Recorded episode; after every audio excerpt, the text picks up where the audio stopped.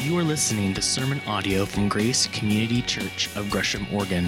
For more information about service times and ways to connect, visit us online at gracecc.net. So, we have been in a study on the Gospel of Luke. And if you were with us last week, you were here to hear a sermon on the last part of Luke chapter 4, which was preached by Gabe Myers, our Hispanic pastor.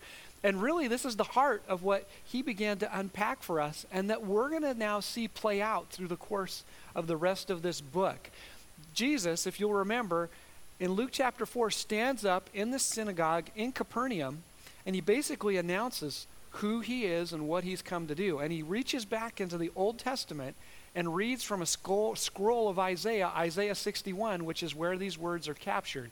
It says this The Spirit of the Lord is on me because he has anointed me to proclaim good news to the poor. He has sent me to proclaim freedom for the prisoners and recovery of sight for the blind, to set the oppressed free, and to proclaim the year of the Lord's favor. And if you'll remember, he rolled the scroll up and said, Today, these words are fulfilled in your hearing. He basically said, I am the Messiah. I am the promised one. I am the chosen one. I am God, and I am here to bring my kingdom. And now, what we're going to see is that kingdom coming to fruition and becoming reality. And the first thing Jesus begins to do is he frees this person from a demon, he heals Peter's mother in law and heals a bunch of other people. And every time you see miracles like this in the New Testament, what Jesus, what God is showing us is this is how life was always intended to be. This is what the kingdom is always intended to be about. People should never get sick, people shouldn't have disease, people shouldn't be poor and not have enough food, people should never die. All those things are symptomatic of a broken world. And every time Jesus does a miracle, he's showing us what's coming. That ultimately he will return and complete his mission of redemption. But that redemption is going on now, and that's what we're going to see play out in front of us. And we're going to look at four stories in Luke chapter 5 today. And any one of these stories could be a sermon in and of itself. So we're going to skim through these and look at some dynamics. But there is a common thread that runs through all of them, and it's this it's faith. Faith is going to be on display for us today. What is it? How do you know if you have it? How do you deepen and develop it? What should it look like in your life? We're going to begin to get answers to these questions as we look at these stories. So, to set the scene here, this takes place around the Sea of Galilee, and that is a picture of the Sea of Galilee. I was there thanks to your generosity two years ago. Jamie and I and some others got to go to the Holy Land. We were there at the Sea of Galilee. This was taken out of the window of our hotel. This was the sunrise of the first morning we were at the Sea of Galilee. It was it was unbelievable. And here's a picture, you know, as the sun was getting up in the sky. It was just, it was breathtaking. It was just such a beautiful morning. And the Sea of Galilee is about 13 miles long, about 8 miles wide. And in that area, region of the world, it is the largest gathering of fresh water.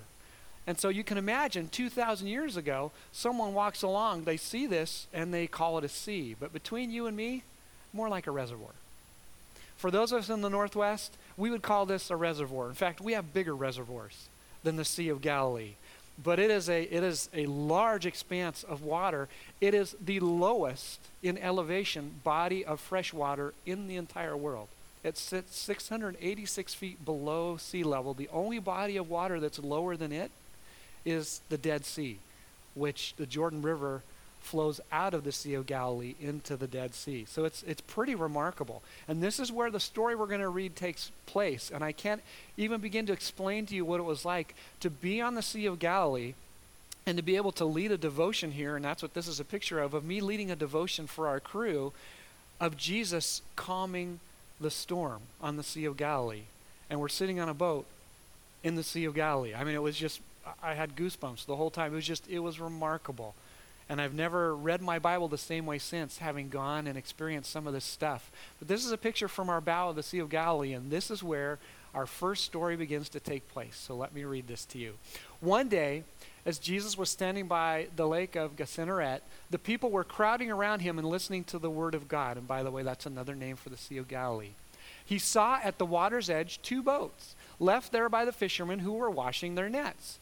He got into one of the boats, the one belonging to Simon, and asked him to put out a little from shore. And then he sat down and he taught the people from the boat. And when he had finished speaking, he said to Simon, Put out into deep water and let down the nets for a catch. Simon answered, Master, we've worked hard all night and we haven't caught anything. But because you say so, I will let down the nets. So when they had done so, they caught such a large number of fish that their nets began to break. So they signaled their partners in the other boat to come on over and help them. And they came and filled both boats so full that they began to sink. Talk about a fish story, right? When Simon Peter saw this, he fell at Jesus' knees and said, Go away from me, Lord. I am a sinful man. For he and all his companions were astonished at the catch of fish that they had taken. And so were James and John, the sons of Zebedee, Simon's partners. And then Jesus said to Simon, Don't be afraid. From now on, you will fish for people. So they pulled their boats up on shore, left everything, and followed him. And now, as we've encouraged you to do, let's enter each of these stories and imagine this was you. First, you have all these people gathered around to hear Jesus, and it says that Jesus pushed out from shore in Simon Peter's boat. Brilliant thing to do. Because have you ever been on a lake or uh, on a near a body of water like Puget Sound or the Columbia or something? What does sound do when it comes across the water? It amplifies and expands.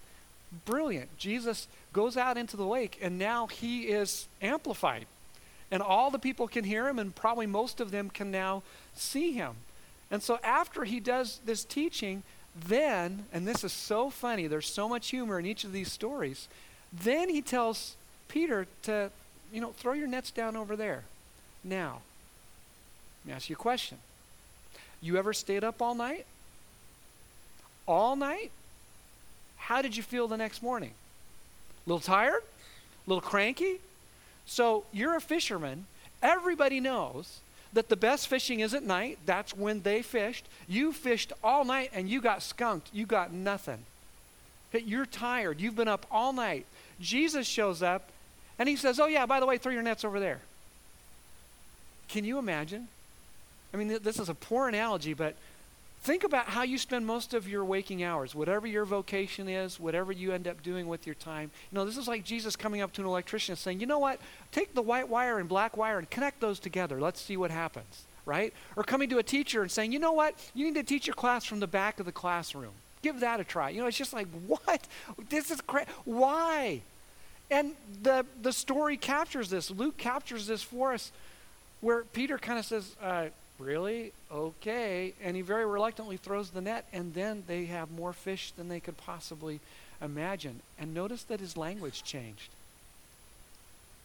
When Jesus asked him to do that, he addressed him as master, which was a term of respect. It was appropriate to address an authority that way. I know it seems kind of weird to us, but that was that was appropriate.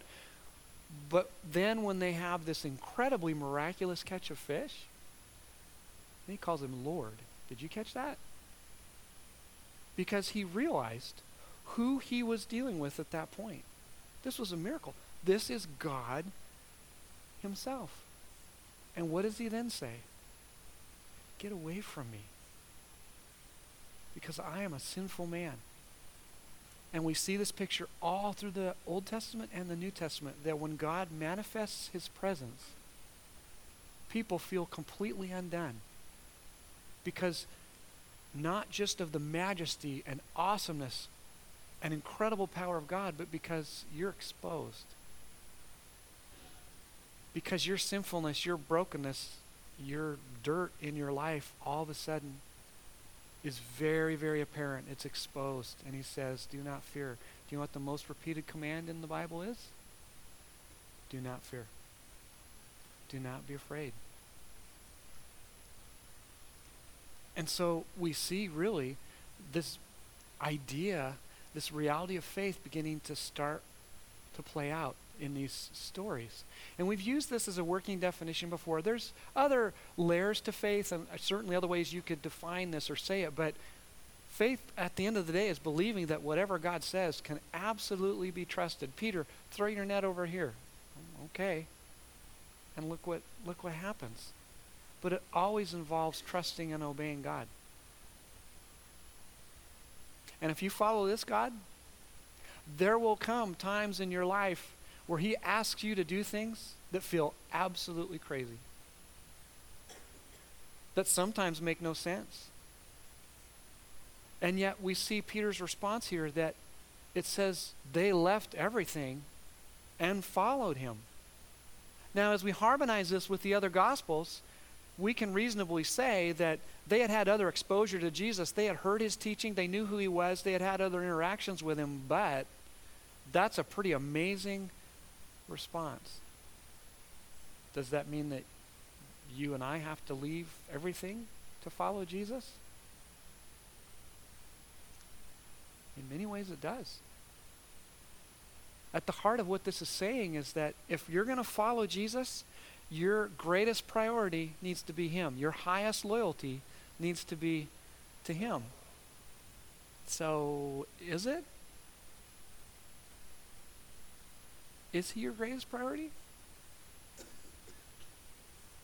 Is your deepest loyalty to Him out of all the relationships in your life at the end of the day? Does He have your loyalty? Or to put this another way, what are you afraid of? Because in a gathering of this many of us, I can guarantee you, just because of how our God works and how life works, there are a number of you who know exactly what it means at this point, in this season, in even this day of your life, what it means to trust and obey God. And in your heart of hearts, you're afraid. You're anxious. You're not sure you can. You're not sure you want to. This is very real stuff. So, what do you do if you're in that spot? scared, unsure, uncertain. What does it look like to work through that? Well, let's go to our next story. When Jesus was in one of the towns, a man came along who was covered with leprosy. And when he f- saw Jesus, he fell with his face to the ground and he begged him, Lord, if you are willing, you can make me clean. Jesus reached out his hand and he touched the man. I am willing, he said, be clean. And immediately the leprosy left him. Another miracle. And then Jesus ordered him, Don't tell anyone, but go, show yourself to the priest, and offer the sacrifices that Moses commanded for your cleansing as a testimony to them. So now Jesus is referring to, in the Old Testament, Leviticus chapter 14, because he's honoring the law.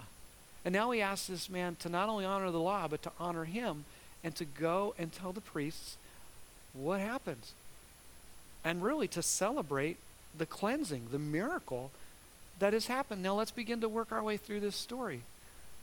This is a, a, a, picture of what a mild case of leprosy might look like. But leprosy is a contagious skin disease, it's horribly disfiguring.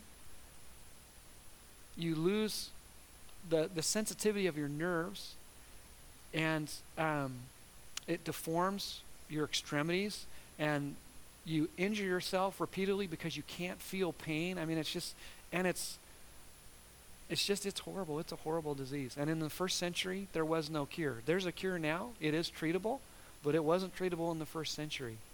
And so, because it was treatable, the way you dealt with leprosy was you had nothing to do with anyone who had it. And that's why, even to this day, there are still countries where there are leper colonies because no one wants to catch the disease. So therefore, they're isolated, they're ostracized, horribly lonely, awful way to live. And in that culture, if you had leprosy and you were walking through a crowd, you had to shout at the top of your lungs, unclean, unclean, so everyone could make way for you so that no one had to touch you. There was great fear around the disease. No one would ever touch a leper under any circumstances. And so now this leper comes to Jesus.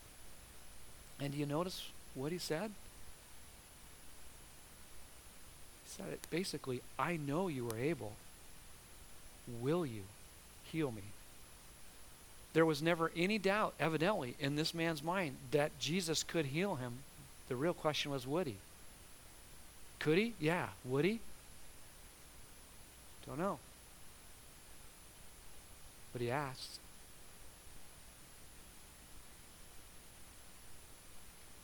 He asks. That is the starting point for faith. I don't believe. Okay, have you asked God to help you believe?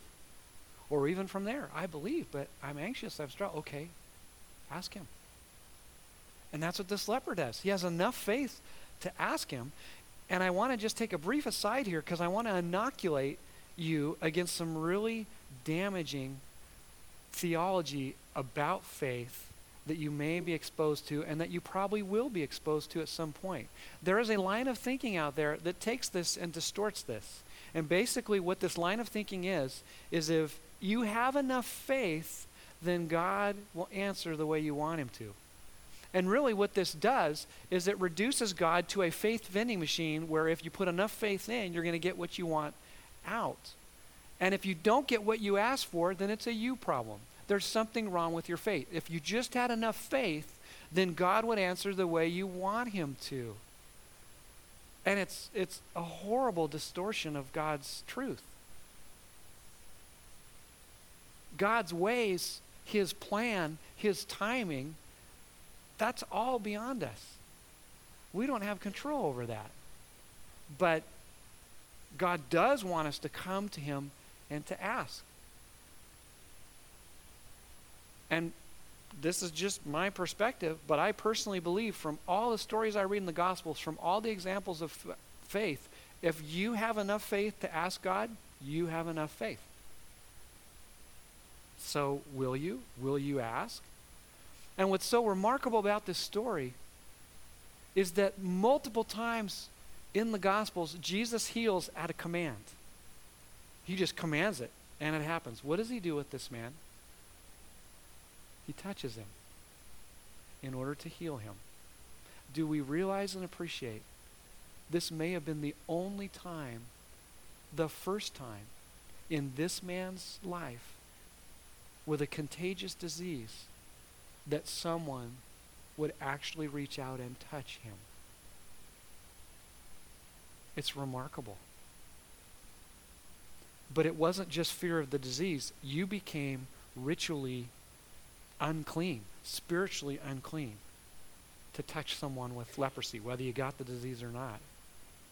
And yet Jesus, Jesus touches this man and tells him to go to the priests to fulfill the law, to honor the law, and for them to hear about the miracle. And they do.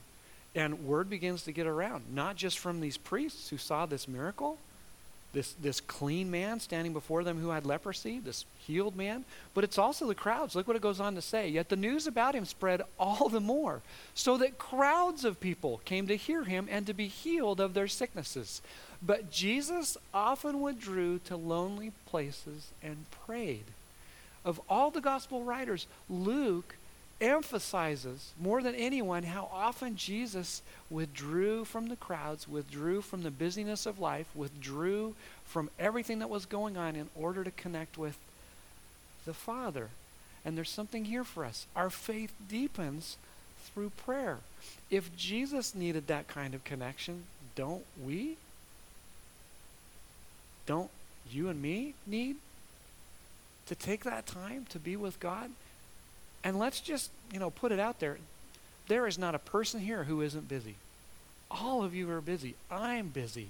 All of us are busy. This is profoundly difficult to do. But there are times when we need to do it. I am going to do it starting today. My wife and I are deliberately going away for the portion of this week, the bulk of this week, in order to go pray and seek God and to listen to the Lord. We're in a season as a church, and I've told our leadership this multiple times this last year. We've always experienced growing pains as a church because the church has been healthy and vibrant and growing for a lot of years. I believe we have more growing pains now than we ever have had before. And so we're faced with a lot of choices that we need to make. And it's really a choice it comes down to, it doesn't always have to be, but I think in this case it does. It comes down to a choice between our potential and our calling. In terms of potential, there are so many things that we could do as a church. God has blessed us with so many resources. He's blessed us with you. We have so many opportunities of what we could do. But what is it that God wants us to do? What does He want for us as a church family in this season, in this time, in this community with where things are at? Where does He want us to focus and maximize our impact? And these are always relevant questions for you as well. There's lots of things we could do. I'm interested in what we should do. And so I'm purposely going away to, to, to try to listen to the Lord and to prioritize from my part in all this what needs to get my focus? Because there's lots of things there's more things than ever I, I could do with my time. And i could have given this week away 10 times in the last two months. I have fought for this time with my life because i know i need it and i need to do it. Because jesus did. And i get that not all of us have you know the opportunity it's not realistic to be able to go away for half a week or a week but the value still stands if Jesus needed to get time away from everything that was pressing at him, all the crowds that wanted him, everything that people wanted him to do, then the same is true for us as, as well. Because now word has spread. He's more in demand. And if that wasn't enough, now the religious leadership is beginning to gather. Word has gotten out, and they're beginning to gather because it's time to check him out and to see what exactly is this guy teaching? What is he doing? Who does he claim to be? What in the world is going on? And that's where the rest of our story picks up. One day Jesus was teaching, and Pharisees and teachers of the law were sitting there. They had come from every village of Galilee and from Judea and Jerusalem. And the power of the Lord was with Jesus to heal the sick. So some men came carrying a paralyzed man on a mat and tried to take him into the house to lay him before Jesus. And when they could not find a way to do this because of the crowd, they went up on the roof and they lowered him on his mat through the tile into the middle of the crowd, right in front of Jesus. And when Jesus saw their faith, he said, Friend, your sins are forgiven. The Pharisees and the teachers of the law began thinking to themselves, Who is this fellow who speaks blasphemy? Who can forgive sins but God alone? Jesus knew what they were thinking and asked, Why are you thinking these things in your hearts? Which is easier to say, Your sins are forgiven, or to say, Get up and walk? But I want you to know that the Son of Man, by the way, Son of Man, Jesus' favorite name for himself, the Son of Man has authority on earth to forgive sins. So he said to the paralyzed man, I tell you, get up, take your mat, go home. Immediately he stood up in front of them, took what he had been lying on, and he went home praising God. And everyone was amazed. And they gave praise to God and they were filled with awe and said, We have seen remarkable things today. Now, again, let's enter the story. This is your house. Anybody who is somebody in the religious leadership has gathered in your home, of all places. They're sitting in the front row. In fact, the house is so crowded, you're standing off in a corner. You don't even have the best seat because all the people have crowded into your house to hear Jesus, to be near Jesus, to check him out. In fact, the crowd spills out into the front of your house. I don't know if they had yards back then, but it's all, you know, everybody's outside. And you're sitting there, and all of a sudden a piece of clay lands at your feet. And then some straw falls. And then there's daylight in your roof. The roof that you put on your house, there's some daylight that opens up, and then this hole opens up, and there's dudes on your roof. Three of them, to be exact. And now they're lowering this other dude down on this mat right in front of Jesus. They just made this huge hole in your roof. What in the world is good? Can you imagine? Can, can, you, can you put yourself in this place of, of what was going on? I mean, it's just, it's remarkable. And how does Jesus respond? What are you doing? You ruined this man's roof. How dare you? No, that's not what he says at all. What does he say? He saw their faith. Those guys had enough faith to crawl up this roof with their paralyzed friend, make a hole in it, and lower him in front of Jesus in the hope that Jesus somehow could heal him. I want to be that friend, and I hope I have friends like that if I ever need them someday. But that aside, Jesus says, I see your faith. Because again, the common denominator that runs through all these stories with faith is that faith is always active. Faith is never passive. It is always, always active. It always involves action. I mean, think through the stories that we've seen here. They would be incomplete without an active faith. Peter. Peter, throw your net over there into the water. No. Uh uh-uh. uh Peter, come follow me. Uh, no. I just healed you. Go talk to the priest. No, not going to do it. Your friend needs to be healed. Lower him through the roof. Go to whatever extremes you need to to get him in front of Jesus. Nah, no. Get up and walk. No.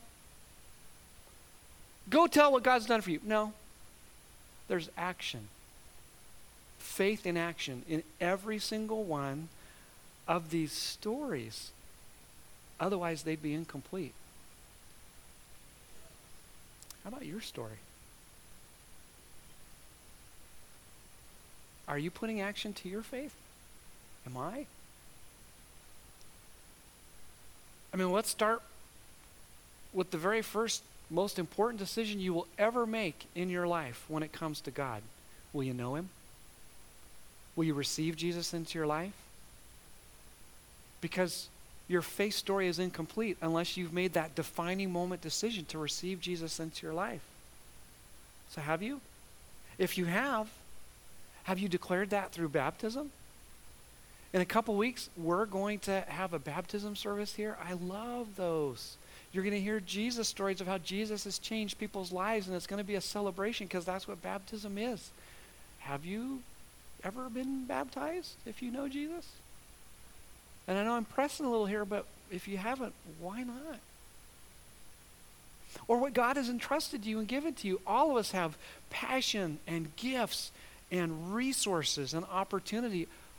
Are you using that to serve other people? Or to be even more specific, do you somehow serve with those gifts within the walls of this church? I'm not talking necessarily every week, but do you serve within the walls of the body here? Do you serve outside these walls with where God has called and placed you? Do you see where this is going? Faith always involves action. And it's amazing, this question that Jesus puts in front of these religious leaders.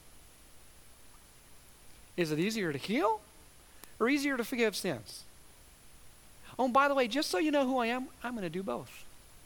And he does.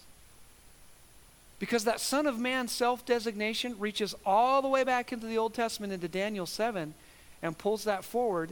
And if you go back and read Daniel 7, if you'll remember when we went through the Daniel series together here just a couple years ago, you have this vision of this preeminent figure who is coming, who is being worshiped, who comes in power and splendor, who undeniably, unquestionably is God. And Jesus says, Yep, that's me. I'm the Son of Man. Which is remarkable because of what happens in the next story. After this, Jesus went and saw a tax collector by the name of Levi, and another name for Levi is Matthew, sitting at his tax booth. Follow me, Jesus said to him. And Levi got up, left everything, and followed him. And then Levi held a great banquet for Jesus at his house, and a large crowd of tax collectors and others were eating with them. But the Pharisees and the teachers of the law who belonged to their sect complained to the disciples, Why do you eat and drink with tax collectors and sinners? And Jesus answered them, It is not the healthy who need a doctor, but the sick. I have not come to call the righteous, but sinners to repentance. Once again, let's enter the story. Tax collectors. Most of us never will have a frame of reference for what it would be like to live under the occupation of another government, another political entity. The Romans were universally hated because they were oppressive, they were unjust, they took advantage of and exploited the people. Life was harsh and hard. Most of us, myself included, just have no idea what that must have been like. And there were Jews who were employed by the Roman government as tax collectors. And they were seen as traitors just from being in the employ of Rome, but it usually went further than that. These tax collectors would extort their own people. That's how they made their money. So when you came to pay your tax to the Roman authorities, they would charge you even more because they would skim off the top and take it for themselves. They were universally hated, despised, disassociated with. And who does Jesus go to? A tax collector. And who chooses to follow him? A tax collector. And then what happens? Like what many of you are going to do in two weeks with the Super Bowl huge party. He throws his Super Bowl party and he brings all of his tax collector broken friends, all the people from the wrong side of the tracks who no one would ever associate with, now come and they're hanging out with Jesus and they're eating together. And the religious leaders don't like it. And this proves that God has a sense of humor. Because what does Jesus say to them? It's not the healthy who need a doctor, but the sick. The Pharisees were anything but healthy spiritually. Jesus will have his harshest words for them later in the Gospels. Because basically, what he's saying here is those who think they're healthy don't need the doctor. Or to put it another way, the self righteous don't realize they're sick. Pharisees were smug. And Jesus basically is saying to them, You don't know how sick you really are. Because to follow him means you follow him with every part of your life. He will not share you or me with any kind of brokenness. He loves us too much to do that. And so he will ask you to follow him with all your relationships, all your priorities, all the things that encompass your life. And what we constantly have to do business with on a regular basis is our brokenness. Apart from Jesus, we all start out in the same place. So, therefore, when it comes to the sin and selfishness and brokenness in our life, we don't accommodate it, we don't excuse it, we don't explain it away, we don't deny it, we don't avoid it. We call it what it is, we, we own it. And our pervasive brokenness is something that we just have to do battle with. And it's so easy not to. Because it appears in our life in ways that we just become immune to. And it can lead us to becoming self righteous and religious in the worst sense of way. I mean, think about what just some of the ways this brokenness can manifest itself. It's the person who is the first one to complain when things don't go their way. It's the person who has expectations where everything has to be just so, and if they don't get their way, man, are you going to hear about it? It's the person who gets their value from what they do rather than who God says they are. It's the person who can share but chooses not to. It's the person who brings up past wrongs and hurts because they choose not to forgive. It's the person who is too proud to apologize. It's the person who feels like God or other people owes them, and that comes out in their attitudes. It's the person who does something nice or kind or generous for someone else secretly because they really expect something back, or they expect some kind of recognition or a thank you or something. Do you see all the mixed motives in all that? Can you relate to any of that? Because I sure can. I can look at my life, and every one of those scenarios I just described to, I have defaulted back to in the brokenness of my life at times we have to do battle with the reality that apart from Jesus, all of us are sick and we need the doctor. And it's a battle that we fight, that we must fight, because ultimately we're going to win it because of who we follow. I like to always try to leave you with a story that I think captures the heart of what we've been talking about. And I thought I'd share with you some of my story for those of you who may not know it. For many years in my life, I knew who Jesus was. And I knew that He was calling me to know Him, to love Him, to trust and obey Him, and I was not interested. Because there is a level of brokenness that runs through my life called people pleasing that I have done battle with my whole life. And at that point in my life, my family of origin made it really clear they would not be happy if I ever got into this Jesus stuff. And so, not wanting to disappoint them, for the longest time, I put this off and put this off until a defining moment came where Jesus basically made it really clear to me I needed to choose if I was going to follow him or if I was going to follow what others wanted of me. Or to put it another way, who was I going to please? And I just knew, I want to please you. I want to follow you. And so I made that defining moment decision as a high school student, sitting under a huge pine tree at a camp, to follow Jesus with my life. Best decision I've ever made in my life, most important decision I've ever made in my life. But it was hard. And I thought, boy, I'm so glad I got this people pleasing thing done with and out of the way. And then some years later, God made it really, really clear, and I'll, I'd love to tell you that story another time, where He called me to be a pastor. And my family had made it really clear that was the last thing they ever wanted to see me become a part of. And quite frankly, it was the last thing I ever thought I'd become a part of. For the record, I love being a pastor. Also, I'll go on record to say I love being one of your pastors. There's no community I'd rather be in than this one. It is a privilege to, to be one of your pastors. Love it. But do you know what the reality is of being a pastor? One of them is you don't make widgets, you make disciples, which means your role is all about relationships, which I love. It's all about people, it's all about you. But as a pastor, there is always someone who is unhappy with you, someone who is disappointed in you, someone who doesn't like you confronting them about their sin, someone who thinks you're not doing the things you should. You know, it's just on and on and on. Some of you, rightfully so, are disappointed about Vacation Bible School. I'm going to hear about it. And if you're really unhappy, go talk to Pastor Jerry.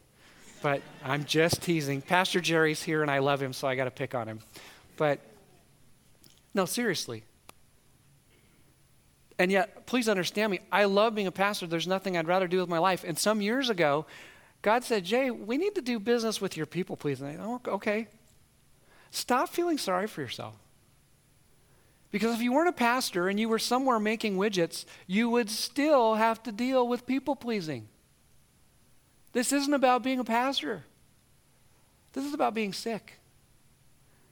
And I am the source of health and wholeness and healing for you. So listen, pal.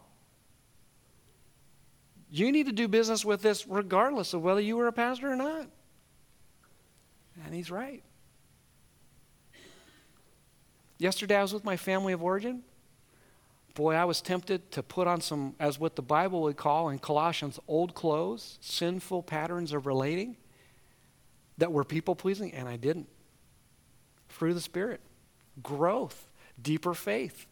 And that growth has been incremental, especially in this area of my life, but I'm doing battle with it, and I'm becoming more like Jesus every day and less of a people pleaser because of who I follow. So, the question for you is who are you following today? How are you following him today? Will you trust and obey him? Will you believe him? Will you take him at his word? Because he's good. He's faithful. He loves you. And he's true. So let's worship him together. Jesus, thank you that you are the God who pursues us. You see us in our brokenness as if we could hide it from you. And sometimes we still try to. But you see us for who we are, and you love us anyway. And you choose to enter our brokenness and begin to heal us and to make us whole. And you ask us to follow you because you're good. Even when life isn't good, even when circumstances aren't good, even when you don't feel like you're good, you are. You are good. And so, would we anchor ourselves to that? Would we choose to follow and trust and obey you because of who you are? And Lord, we thank you that you're here with us. And so we choose to worship you now in spirit and truth. In Jesus' name, amen. Thank you for listening to sermon audio from Grace Community Church. For more information about service times and ways to connect, visit us online at gracecc.net.